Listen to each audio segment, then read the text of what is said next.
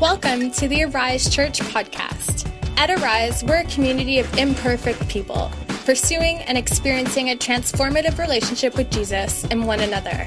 For more information, you can find us online at ariseonline.org. Thanks for listening.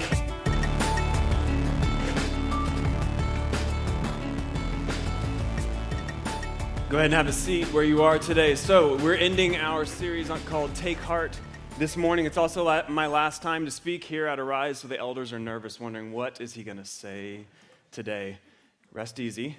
The only thing you have to worry about is I have saved the most content of any message that I've given at Arise for today. We're going to cover three passages of Scripture, 70 verses, so buckle up. This is going to be fun, but we're going to move along quickly. Genesis chapter 45. Genesis chapter 45. Find your way there in the Bible. If you don't have a Bible, the word's going to will be here on the screen.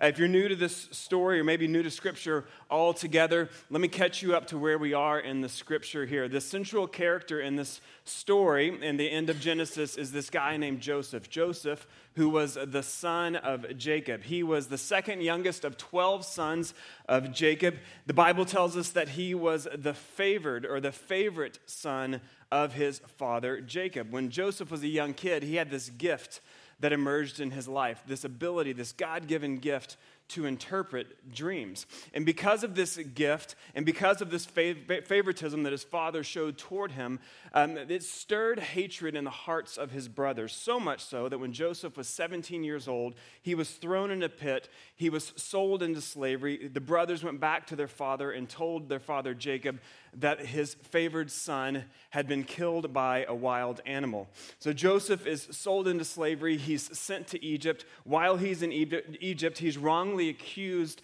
of assault by his master's wife. He is wrongly thrown into prison for something that he didn't do. And uh, the scholars believe that he was in prison for around 13 years for this crime that he didn't commit. But while he was in prison, God's hand was on him because, because of God's ordination, God placed in this prison cell with Joseph these two men. And these two men that were there, in his relationship with them, this, this gift that he had as a child, this ability to interpret dreams, re emerged. And he interpreted the dreams of these men that were in this prison cell with him. Years passed, these two men uh, leave prison. Joseph is still there. And one of these men that shared this prison cell with Joseph um, through a wild series of events ends up standing before Pharaoh, the most powerful man in the world. And um, he is there, and Pharaoh tells this individual that he has this dream that keeps coming to him and that he needs interpreted. This man who shared this cell with Joseph, who had forgotten about Joseph, all of a sudden remembered Joseph. Joseph is then summoned from prison to come and stand before Pharaoh to interpret this dream. This God given gift surfaces in this moment, and Joseph rightly interprets this dream of Pharaoh, telling of this impending famine that's going to hit the land of Egypt and the surrounding lands for seven years. Not only does Joseph rightly interpret this dream, but he also lays out a plan to spare Egypt in this famine. And so, because of this plan and because of his ability to interpret dreams, Joseph begins to make his way up the political ladder in Egypt. Through a wild series of events, Joseph is essentially the second most powerful man. He's like the governor of Egypt behind Pharaoh. And this famine hits the land. And years past, and food becomes scarce. It not only hits Egypt, but it hits the surrounding lands. It hits the nation of Israel, the promised land as well. And so, because of this, Joseph's family, his 11 brothers, and his fathers are suffering because of this famine. And they make their way to Egypt to seek food and to seek, seek help in the midst of this famine. And all of a sudden, these brothers, these 11 brothers, are standing before their brother Joseph that they had sold into slavery. Their brother Joseph, who they told their father had been killed um, by a wild animal, asking him for assistance. But they don't know that this is their brother that they're standing before. So Joseph, in this moment, because of his position in the government, has the ability to either bless or to curse these brothers that threw him into a pit and sold him into slavery. To bless or to curse his brothers, because with a snap of a finger, he could have his brothers put to death because of the wrongs that they had committed against him some 20 or 22 years before that. But in this book of beginnings, this book of Genesis, we see instead of judgment, we see grace because Joseph chooses to bless his brothers. He chooses, instead of judgment, he chooses to extend grace to his brothers who had wronged him. And as you read the scripture, especially as you read the Old Testament, one of the things that I want to ask you to do from this day forward is to see Jesus in all of the text. Because this picture here of what Joseph does, this grace that he extends to his brothers, is simply like a big, bright neon sign that is pointing us to the person of Jesus Christ. This is a picture of Jesus found in the very first Bible, uh, very first book of the Bible. Our Jesus who goes before us in the famine of our sin and extends grace to us instead of mercy. So in this book of beginnings, we see grace, we see mercy, we see Jesus. So, as we make our way through these 70 verses of Scripture today, I want to give you some handlebars to hold on to. And these handles to hold on to as we make our way through this text are the handles of God's plan and God's promise. God's plan and God's promise. So hold on to those as we make our way through the text and see how God's plan and God's promise emerges in this story. So we'll, we'll see how the text speaks to these ideas. We'll think about it, and then we'll come back and unpack these two ideas of God's plan and God's promise at the end of the text. Genesis chapter 45, beginning at verse 16. We're going to read through the text. I'm going to unpack it a little bit, and then I'll make some application at the end. Does that sound good? We sure? Okay. Verse 16 When the report was heard in Pharaoh's house, Joseph's brothers have come. It pleased Pharaoh and his servants. And Pharaoh said to Joseph, Say to your brothers, do this load your beasts and go back to the land of Canaan, and take your father and your households, and come to me, and I will give you the best of the land of Egypt, and you shall eat the fat of the land. And you, Joseph, are commanded to say, Do this take the wagons from the land of Egypt for your little ones and for your wives, and bring your father and come. Have no concern for your goods, for the best of all the land of Egypt is yours. So Pharaoh is telling Joseph to tell his brothers and his, and his father and their family that, hey, what you think you have in the promised land is is great, but it can't compare to what you're going to have here in Egypt. Just leave all that stuff behind because what you're going to have here is so much better. Verse 21 The sons of Israel did so, and Joseph gave them wagons according to the command of Pharaoh and gave them provisions for the journey. To each and all of them he gave a change of clothes. Hold on to that. But to Benjamin he gave 300 shekels of silver and five changes of clothes. To his father he sent as follows 10, do- 10 donkeys loaded with the good things of Egypt, and 10 female donkeys loaded with grain, bread, and provision for his father on the journey. Then he sent his brothers away, and as they departed, he said to them, Do not quarrel on the way. Interesting phrase. Do not quarrel on the way. So they went up out of Egypt and came to the land of Canaan to their father, and they told him, Joseph is still alive, and he is ruler over all the land of Egypt. And his heart, Jacob's heart, the father who thought his son had been dead for 22 years, became numb, for he did not believe them. But when they told him all the words of Joseph, which he had said to them, and when he saw the wagons that Joseph had sent to carry him, the spirit of their father was revived, and Israel said, It is enough. Joseph, my son, is alive, and I will go see him before I die. All right, let's unpack this scripture for just a minute. Now, if you're new to this story, you may not know that Jacob has two names. Jacob has his birth name, Jacob, but then he also has this name given to him by God, which is Israel. So in this text, you, hear, you see this kind of back and forth of Jacob and Israel. As we read this story, he goes by both names, so don't let that confuse you. In verse 22, it says that uh, Joseph gave his brothers a gift of a change of clothes. Now, that may be kind of weird reading that through our cultural lens. Why would, why would Joseph give them a change of clothes? Were they just simply dirty from the travels and they needed to look better on their way back? Um, through our cultural lens, it may seem that way, but historically, this was a very important symbolic gesture on behalf of Joseph to his brothers. But because what this symbolized, when you would give someone a gift of clothes back in ancient Israel, it was a way of saying, all is forgiven that the slate has been wiped clean, that we are going to restart our relationship. So, what Joseph is saying here is hey, what happened 22 years ago was 22 years ago. I forgive you. And so, symbolically, in giving him those clothes, he says, the slate is wiped clean. We have a new start as brothers, we have a new start as families. Again, this points us to Jesus. The theologian Charles Hodge said this When Jesus died on the cross, he said, Our sins were imputed to Christ, and his righteousness is imputed to us. Jesus bore our sins, and we are clothed in his righteousness because on the cross the slate was wiped clean for those who would believe. Verse 22 is interesting, or 24, I'm sorry, is interesting because it says, Do not quarrel. So Joseph sends his brothers away and he says, Hey, do not quarrel on the way. Now, being summertime, this makes me think back to my childhood and my trips as a kid with my family. And uh, we would take a six hour trip or maybe a 15 hour trip from Texas to uh, Colorado. And I remember being crammed in the back seat as a seven year old in between my 10 year old sister and my four year old sister. And I was crammed like a sardine in this back seat of this car between my sisters for this 15 hour ride. And what did my mom say to me before we took off? Guys, keep your hands to yourself and do not fight. So, for this seven year old boy, squished in between his sisters, they might as well have asked me to walk on water.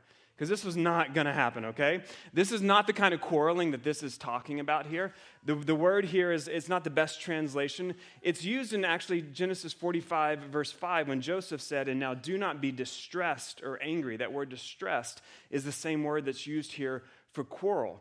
So, what he's saying here is do not be disturbed, do not be upset, do not be worried about the things that happened 22 years ago as you travel back. And then, when his brothers make their way back to their father and they tell Jacob, they tell Israel that, that his son is alive, it says in verse 26 that Jacob's heart was numb. That Jacob's heart was numb. What does that mean? That's like a Hebrew idiom that was used in the text. It's like how we would say today that our heart skipped a beat or that our breath was taken away, that his breath was taken away by this news of his son. And we have to stop and pause here a moment and reflect on the text, reflect on this verse, because Jacob here, who had given up any hope that his son was alive, who 22 years ago believed the lies of his sons, that his favored son Joseph had been killed by a wild animal is figuratively in this moment having to welcome and having to receive his son back from the dead. This death and resurrection here that we see, this death of Joseph in Jacob's eyes and this resurrection some 22 years later here is just once again a prefiguring of the death and resurrection of Jesus Christ. And Jacob's response here his heart becoming numb, just being in disbelief before his spirit is revived, prefigures the disciples' response when the women come to them and tell him, tell them that Jesus has indeed risen from the dead. It says in the, in the, in the Gospel of Luke that they didn't believe him, that they were shocked, that they were in awe, and that they didn't believe the words of these women. They were both stunned, both Jacob and the disciples, in disbelief. And then it says they're finally filled with this unspeakable joy at the news that they had heard. And in a sense, their faith reorients them to the truth at hand. Chapter 46, verse 1. So Israel took his journey with all that he had and came to Beersheba and offered sacrifices to the God of his father Isaac. And God spoke to Israel in visions of the night and said, Jacob, Jacob. And he said, Here am I. Then he said, I am God, the God of your father. Do not be afraid. Do not be afraid to go down to Egypt, for there I will make you into a great nation. I myself will go down with you to Egypt, and I will also bring you up again. and Joseph's hand shall close your eyes.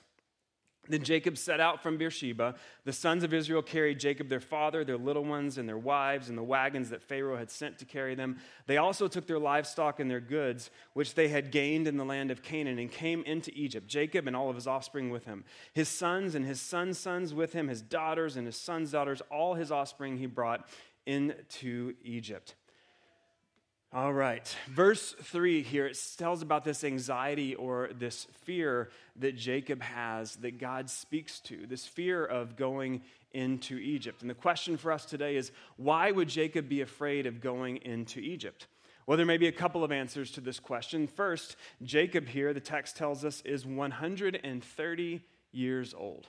130 years old. Now, if there's anything that I know about 130 year olds, eh, they don't like to move okay? They kind of like to stay where they are. So, like, the ideal situation for a 130 year old person is not to load up everything you, you own, throw them on the back of some con- uh, donkeys, and make your way through the desert to this new land. So, that could be one of the issues there. Also, because he is old, because he is 130 years old, he doesn't want to die in Egypt. In ancient Israel and in the ancient Hebrew tradition, it would have been very important for um, Jacob to be buried near his ancestors, near his father Isaac, near his grandfather uh, Abraham. So that could be one reason as well. He could also just simply be afraid of going into Egypt. His grandfather, when he, Abraham, when Abraham went into Egypt, he lied about who his wife was. He sinned greatly. He got into great trouble with some of the political leaders of the day. When uh, Jacob's father, Isaac, was about to go into Egypt, God stopped Isaac and said, Do not go into that land. So he had the testimony of his grandfather Abraham, the testimony of his father Isaac that could also be weighing on him and causing this fear and this anxiety in his life. But I actually don't think that either of those are the biggest reasons. And I'm going to hold off on what I think the biggest reason why he was afraid to go into Egypt until we get to the end of this morning. So hold on to that. Verse 4 it says that Joseph's hand will close your eyes. Uh, and in the ancient world, this was a right, this was a privilege that was usually reserved for the eldest. The eldest son or the eldest relative would close the, the eyes of the deceased. And so, what God is saying here to uh, Jacob is that, hey, any fear that you have about this trek, this travel that you're going to make through the desert, and any fear that you may not see your son Joseph, let me put that to rest for you because you're going to see your son that you thought was dead. And not only are you going to see him, but he is going to be with you when you die. His hands will close your eyes. Uh, verses 8 through 26 is just simply a long list of genealogies. My blessing to you today is that I'm not going to read through those. Um, you can read those on your own time when you want to go to sleep. But whenever you read a genealogy, we need to see that most genealogies in Scripture, they are there with a purpose. And there's usually, especially in this text, the purpose is it's a veiled story of God's blessing. And what this genealogy shows us in verse in chapter 46 was that Israel was growing very very quickly. They are only 2 generations removed from Abraham. This promise that God made to Abraham in Genesis chapter 15 and it says, Now that the men of Israel that went into Egypt were about 70. That doesn't include children, that doesn't include women, that doesn't include any servants. So, two generations removed from this initial blessing made to this singular man who didn't have any children, this, this nation is now numbering about 200 people. So, this genealogy is simply expressing that God's plan, that God's promise is being fulfilled. Let's skip to chapter 46, verse 27. It says, And the sons of Joseph, who were born to him in Egypt, were two. All the persons of the house of Jacob who came into Egypt were 70. And that's what we just talked about. And he had sent Judah ahead of him to Joseph to show the way before him in Goshen. And they came into the land of Goshen. Then Joseph prepared his chariot and went up to meet Israel, his father, in Goshen. He presented himself to him and fell on his neck and wept on his neck a good while. Israel said to Joseph, Now let me die, since I have seen your face and know that you are still alive. Joseph said to his brothers and to his father's household, I will go up to tell Pharaoh and will say to him, My brothers and my father's household, who were in the land of Canaan, have come.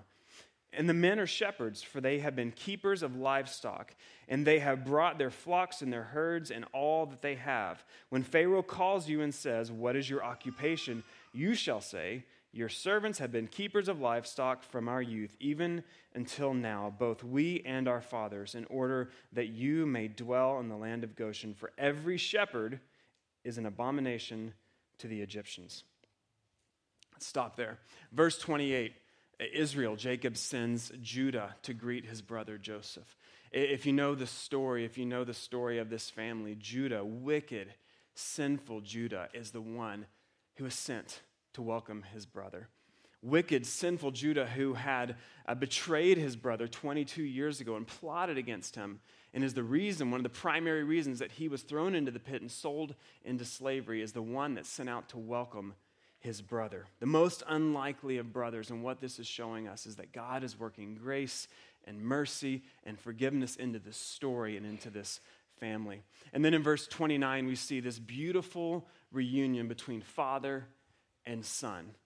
Between father and son, Jacob, who's had, like Elton John's Candle in the Wind on repeat for 22 years, runs up and greets his son Joseph, who he thought was dead. It says that Joseph fell on his father's neck, and it says he wept for a while. It's interesting to note that the text tells us that Joseph is weeping, but Jacob is not. We know that Jacob's heart is filled with joy and relief in this moment, but there are no tears.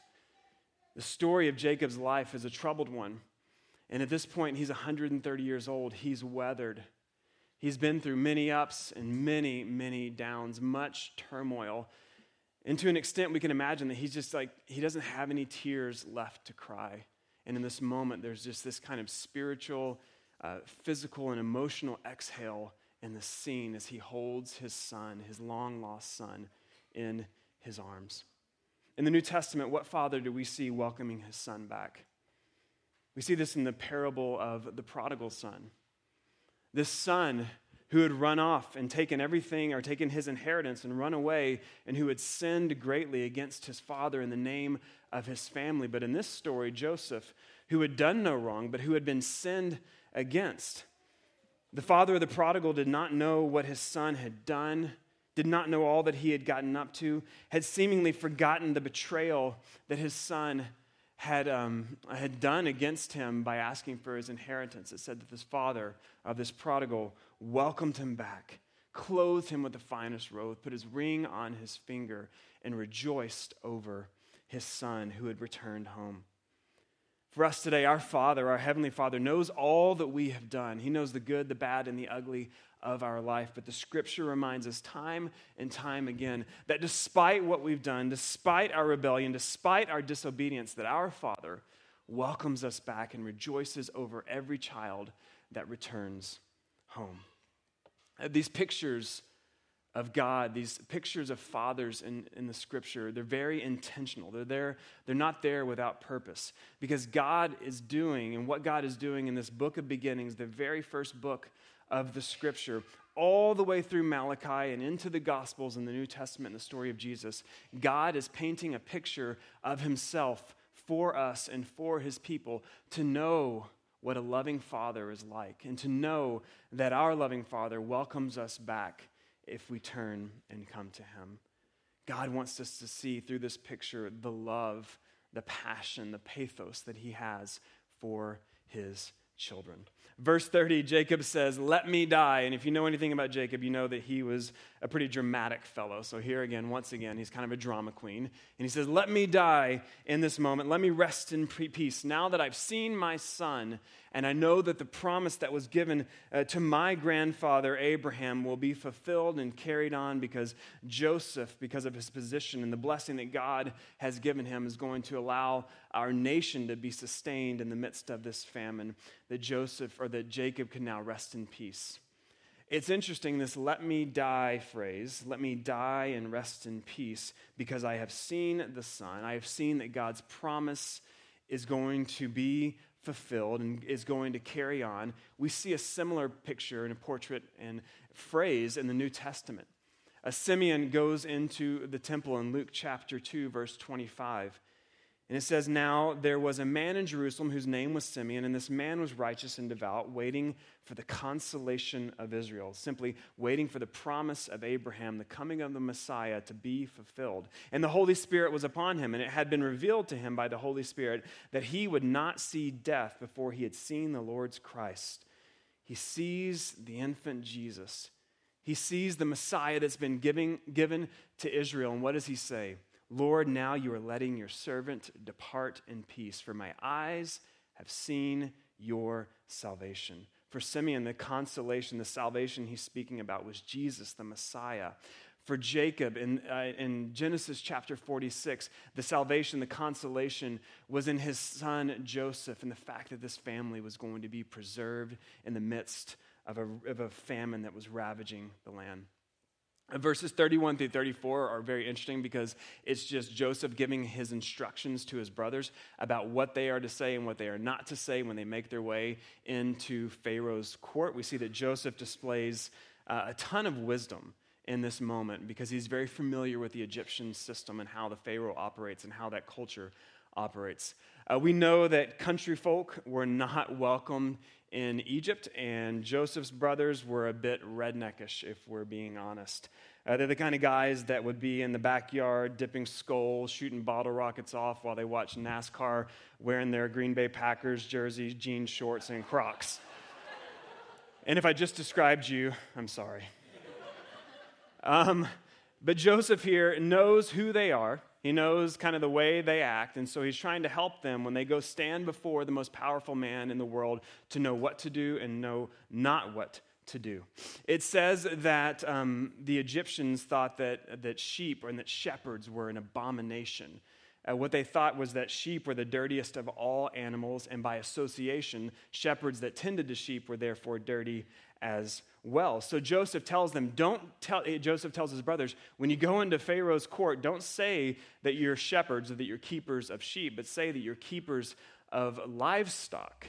So he's kind of twisting their, their story just a little bit. He's not lying necessarily, but he's focusing on something that's going to help them and turning the truth just a little bit, focusing on one part of the truth to help his family. But what we notice here is this tension that seems to be building.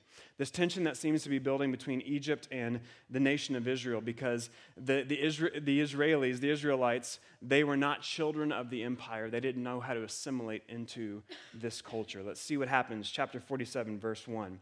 So Joseph went in and told Pharaoh, My father and my brothers, with their flocks and herds and all they possess, have come from the land of Canaan. They are now in the land of Goshen. And from among his brothers, he took five and presented them to Pharaoh. Just five. Pharaoh said to his brothers, What is your occupation? And they said to Pharaoh, Your servants are shepherds, as our fathers were. They said to Pharaoh, We have come to sojourn in the land, for there is no pasture for your servants' flocks. For the famine is severe in the land of Canaan, and now please let your servants dwell in the land of Goshen. Then Pharaoh said to Joseph, Your father and your brothers have come to you. The land of Egypt is before you. Settle your father and your brothers in the best of the land. Let them settle in the land of Goshen. And if you know any able men among them, put them in charge of my livestock. Then Joseph brought in Jacob, his father, and stood him before Pharaoh. And Jacob blessed Pharaoh. Jacob blessed Pharaoh. And Pharaoh said to Jacob, How many are the days of the years of your life? And Jacob said to Pharaoh, The days of the years of my sojourning are 130 years. Few and evil have been the days of the years of my life, and they have not attained to the days of the years of the life of my fathers in the days of their sojourning.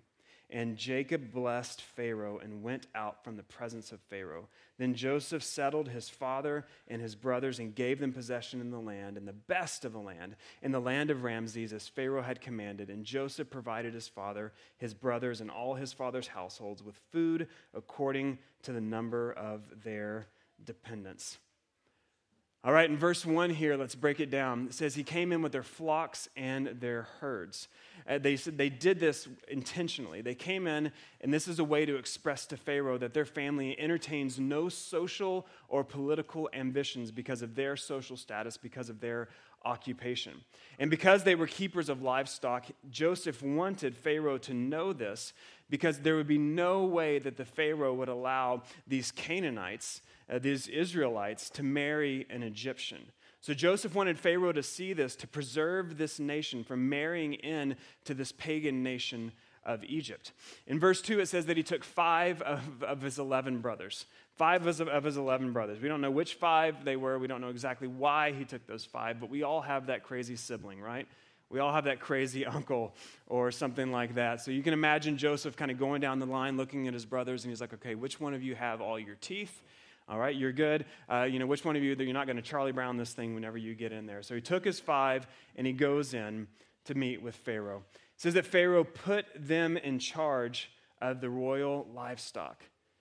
That these people that he just met, who just made their way into this land, and you have to ima- imagine that as the most powerful nation in the world at this time, the fact that this famine had hit the surrounding lands, that there were floods of people coming in from outside wanting assistance. But for some reason, Pharaoh looks at these people, these Canaanites, these, uh, the, the, the family of Joseph, and he says he puts them in charge of the royal livestock, giving supervision over his possession. This is an acknowledgement from Pharaoh that this nation can advance themselves in his administration. This is a privilege, this is a protection that at this time would have never been given to a foreigner. So again, we see God's protection in their life here.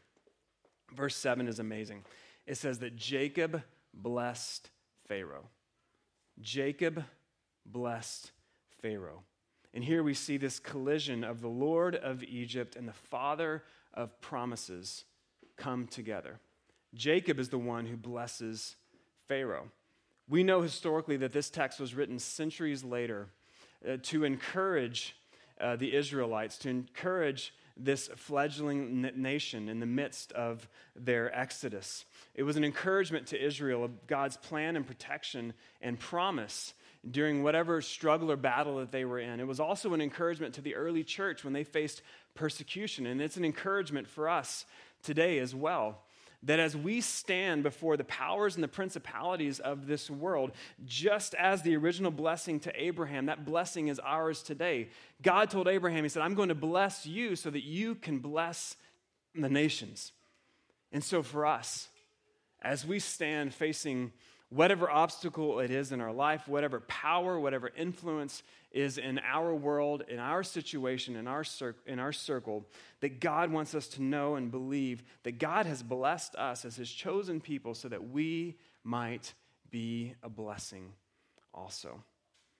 Verse 9, you see that Jacob doesn't exalt himself over Pharaoh, but one thing is very interesting.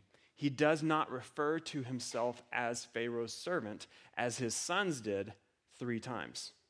When his sons came into Pharaoh's court, the five sons, three times they referred to themselves as the servant of Pharaoh, but Jacob refused to do that. And then he says that few and evil are the numbers of the days of his life. Um, evil might be translated as difficult there, as difficult or hard. And Jacob here is kind of confessing his humble state and the difficulty of his years and all that he had battled. You have to imagine in this moment, as Pharaoh asks him this question, his mind races back to when he tricked his brother Esau out of the birthright that was rightfully his, or when his sons went and destroyed an entire village over the dispute of their sister, or 22 years before, when his favored son, when he was told that he was killed by a wild animal, and for 22 years he had been left weeping and mourning the loss of his son. Those are just three examples of the difficulties that this man had faced, the sorrow he's wrestled with. And then this word in this place, Goshen, pops up time and time again. Goshen is in the northeast part of the delta of Egypt. And if you were to look at like a Google map image today and you look at the northeast portion, portion of Egypt, that northern part, northeastern part of the delta there, it's the most fertile part of all of Egypt. And today, if you look at a Google image map, you'll see that the southern part of Egypt is this arid desert area where nothing can grow.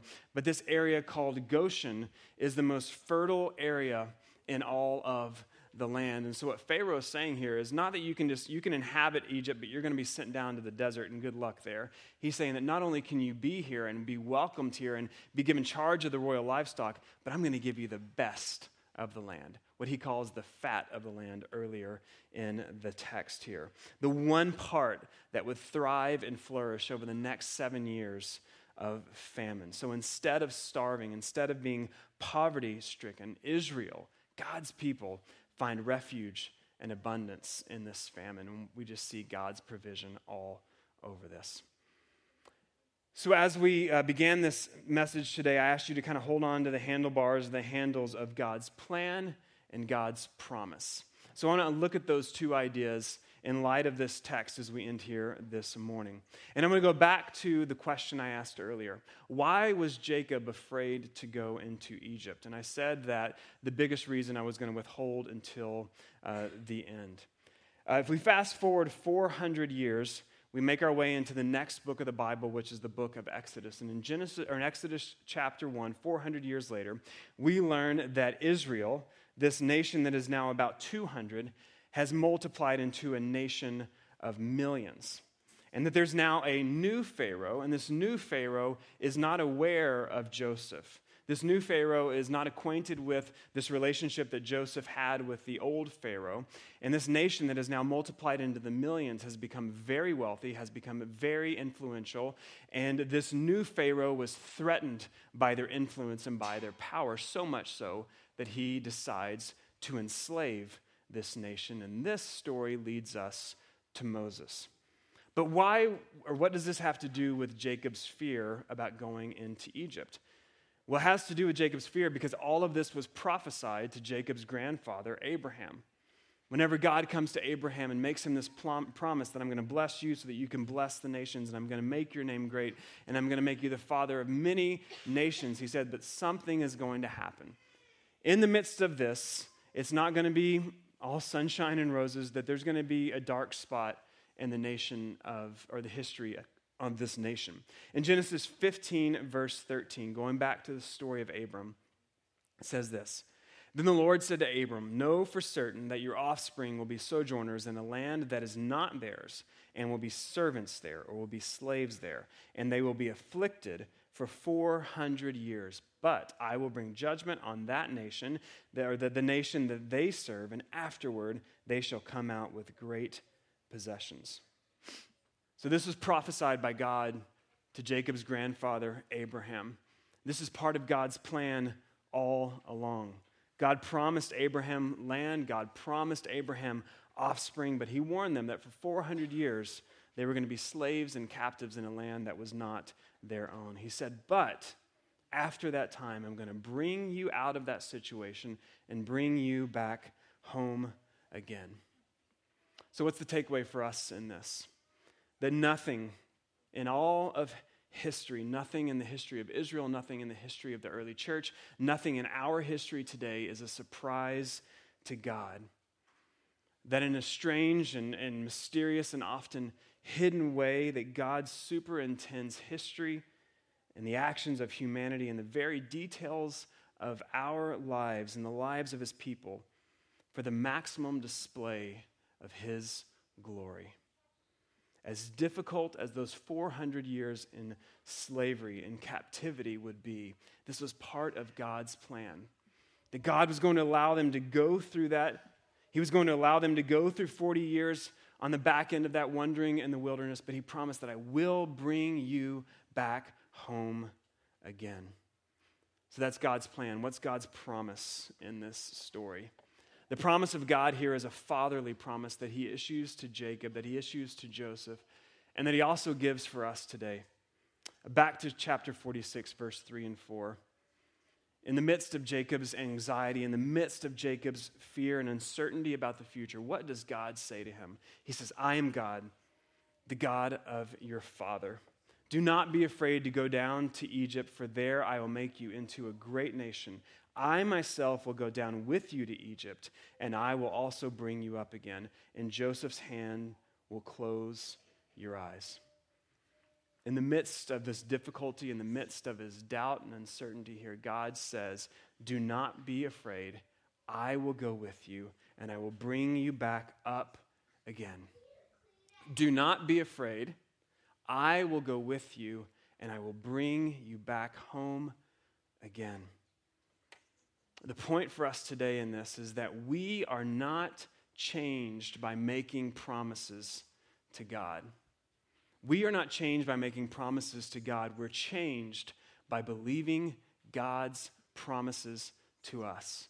Do not be afraid. I will go with you and I will bring you back home again. And I think those three phrases are a summary of the entire Bible that God will be with us, that God has made us for himself and for his glory, and God has made us for a relationship to dwell with him. So we should not be afraid because God will be with us. And through whatever situation that we're in, he will bring us out of that and he will bring us back home again. I think that this is the summary of the entire Bible. Uh, listen as I kind of race through some of these scriptures to help support this idea. In Genesis chapter 1, God creates Adam and he creates Eve with a desire to commune, to dwell with them in the garden. But this communion, this dwelling relationship, is broken in Genesis chapter 3 when Adam and Eve sin and they're exiled from the garden. But God, seeks to reestablish that relationship, that communion with his people. In Genesis chapter 15, when he comes to Abraham and he says, I will be with you, he says, I will make a family for you and I will make your name great. I will bless you so that you can bless the world. God makes a people, God adopts a people for himself to reestablish that relationship. And throughout the rest of the Old Testament, God is reminding his people constantly of this promise I will be with you. I will not leave you as or- orphans in despair or separated from my presence. At the end of Genesis, as we just read with Jacob and his fear and anxiety, God says, I will be with you, I will go with you, and I will bring you back home again. In Exodus chapter 3, verse 12, Moses is standing before this burning bush, and this God reveals himself to Moses, and he tells Moses to go and stand before Pharaoh, this Pharaoh who has enslaved his people, the most powerful man in the world, in the history of the world, up until that point. And, jo- and Moses says, Well, who am I to stand before Pharaoh and tell him these things? And God says, I will be with you, and my presence with you is a sign of who I am and the promise that I have for you. After Moses' death, when Joshua is standing at the banks of the Jordan River, after 40 years of wilderness wanderings, he's got this nation standing at his back. What does God say to, to um, Joshua to say to the people of Israel? He says, Do not be afraid do not be discouraged, for the Lord your God is with you, with you wherever you go. And the prophet Isaiah in Isaiah 43 2 says to the nation of Israel, When you pass through the waters, I will be with you, and through the rivers, they shall not overwhelm you. When you walk through the fire, you shall not be burned, and the flames shall not consume you. And this I will be with you promise finds its pinnacle in the person in the coming of Jesus Christ. Jesus, whose name was Emmanuel, which meant what? God with us. Jesus, who was sent to the cross, who endured the suffering that we deserve, but overcame the grave, overcame sin on our behalf so that we could have freedom from the bondage of sin. And he resurrects from the grave and he comes to his disciples in Matthew chapter 28, verse 20. And what does he say? He says, Behold, I am what? With you always to the end of the age. Weeks later, God pours out his Holy Spirit to his church, to his people. God is now with his people in spirit form. And as the Bible ends, John is painting a picture of what eternity in heaven is going to be like as we stand in heaven with our, our, our, sovereign God, with the Son, with the Spirit. What does God say, or what does John say that eternity is going to look like? In Revelation 12 or 21 3, he says this Behold, the dwelling place of God is with man. He will dwell with them, and they will be his people. God himself will be with them as their God. In the beginning of the story, in Genesis chapter 1, we see that God has this desire to be with his people, to dwell with his people. And as John paints a picture of what eternity is going to be like as we stand before God and we worship at the throne, what is it? That God is with his people, beginning to end, we see this relationship. We see this God who pursues us, this God that wants to dwell with us, this God that promises his presence to be with us, this God that has a plan, and this God that has a promise for his people. This promise that is carried from Abraham to you, this promise that reached its fulfillment in Jesus Christ. So, as I leave Arise, I want to leave you with a couple of things. One thing I want to leave you with is that as you read the text, don't wait until the New Testament to see Jesus. When you read the Old Testament, please see Jesus in all of the text. See how everything is setting the stage for his arrival. See Jesus in the story. And don't just see Jesus in the New Testament either. See where Jesus is working in your life today in the life of this church moving forward. And then also, just to realize that we have a God whose ultimate purpose is his glory and his desire to be with you. The God that says, Do not be afraid. I will be what? I will be with you and I will bring you back home again. No matter what uncertainty you face, no matter where you stand in life, no matter how much you wonder of what this is going to look like, how things are going to play out in a certain scenario, we have a promise from God that has never faltered for thousands of years to this day. Do not be afraid. I will be with you. It may be tough.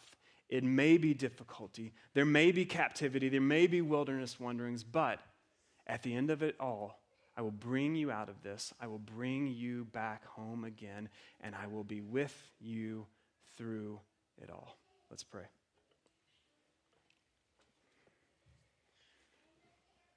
God, we are humbled as a people, or I'm humbled today by that simple truth that our sovereign creator God,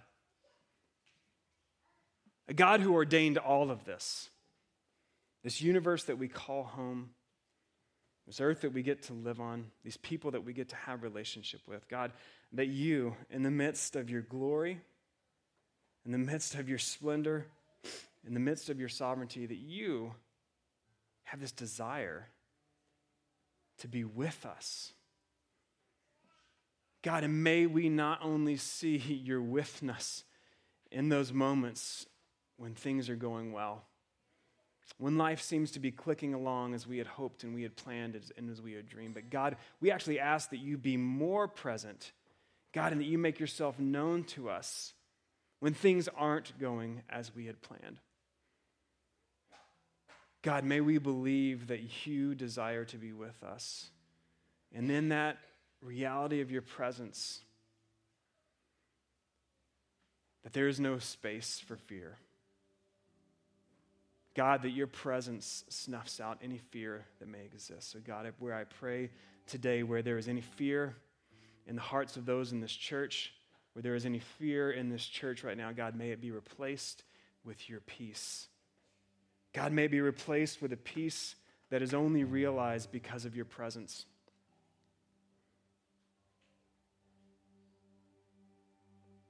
God, make yourself known to us. Right now, Father, we ask that. God, and as you do, we commit as your people to submit to your plans, to follow and to serve you faithfully wherever you may lead. In your name we pray. Amen.